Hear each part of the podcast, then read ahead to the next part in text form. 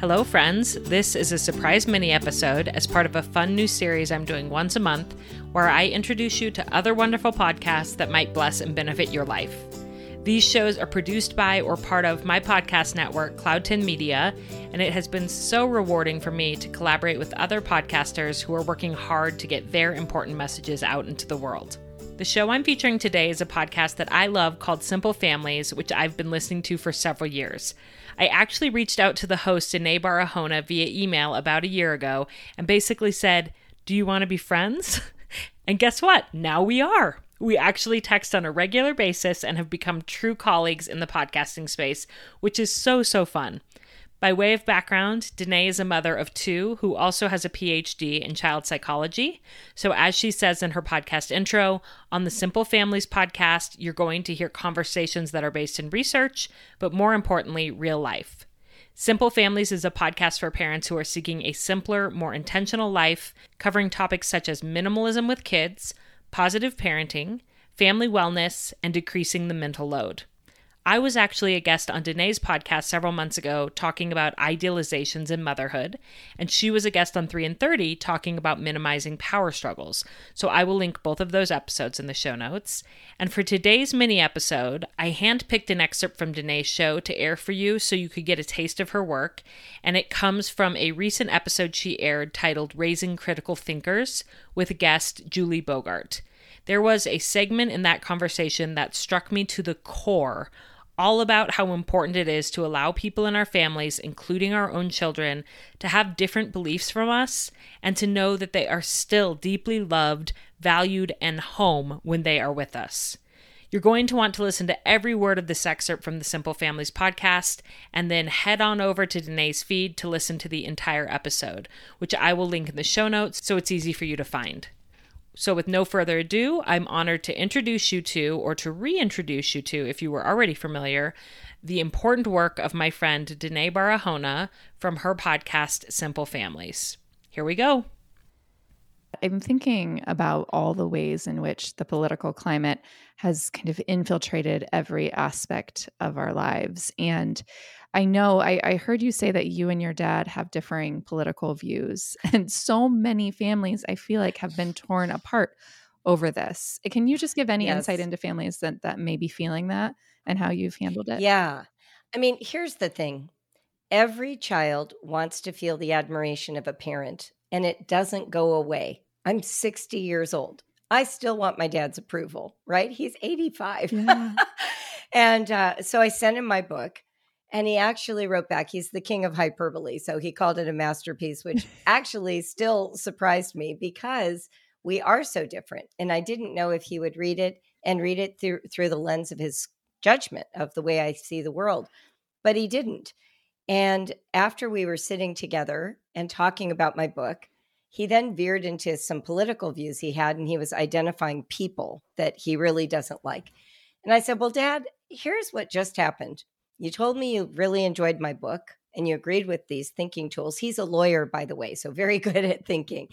And um, and I said, let's eliminate personalities from the conversation and let's pick an issue that you think is critical for today and let's discuss it using some of these tools. So he picked free speech and we got into a pretty good conversation about tech companies, free speech, whether or not corporations deserve the right to regulate what happens with their customers, uh, who would make those regulations, how we see the government. Um, and it lasted about 10 minutes of really good. And then, of course, it took a turn because he's invested mm-hmm. in his point of view and he's older than me. And he feels like this is his last chance to get me to see it his way. When I think about families, the best we can do is create room for a person to show up as they are where they don't feel unwelcome because of disagreement.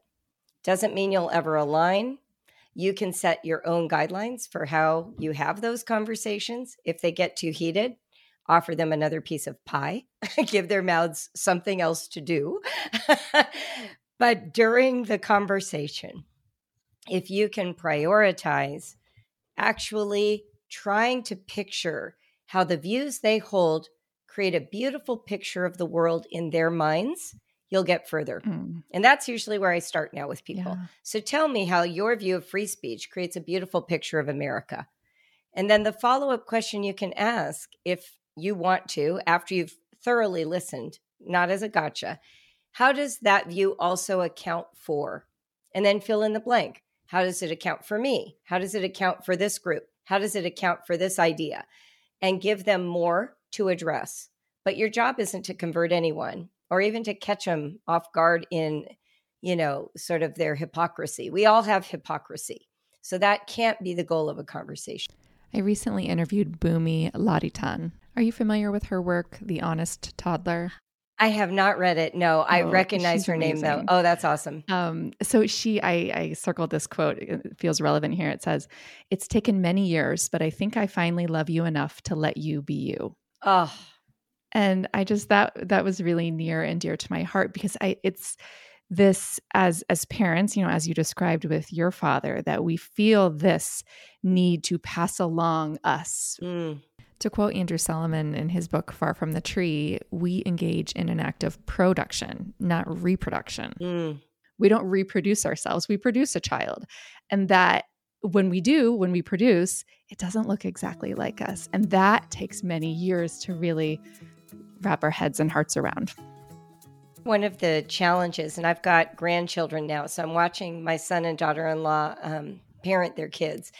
And one of the challenges is that when you give birth or when you adopt a child, you're bringing them into the bosom of your home and you've got a couple decades on them. So you've got experience they don't have.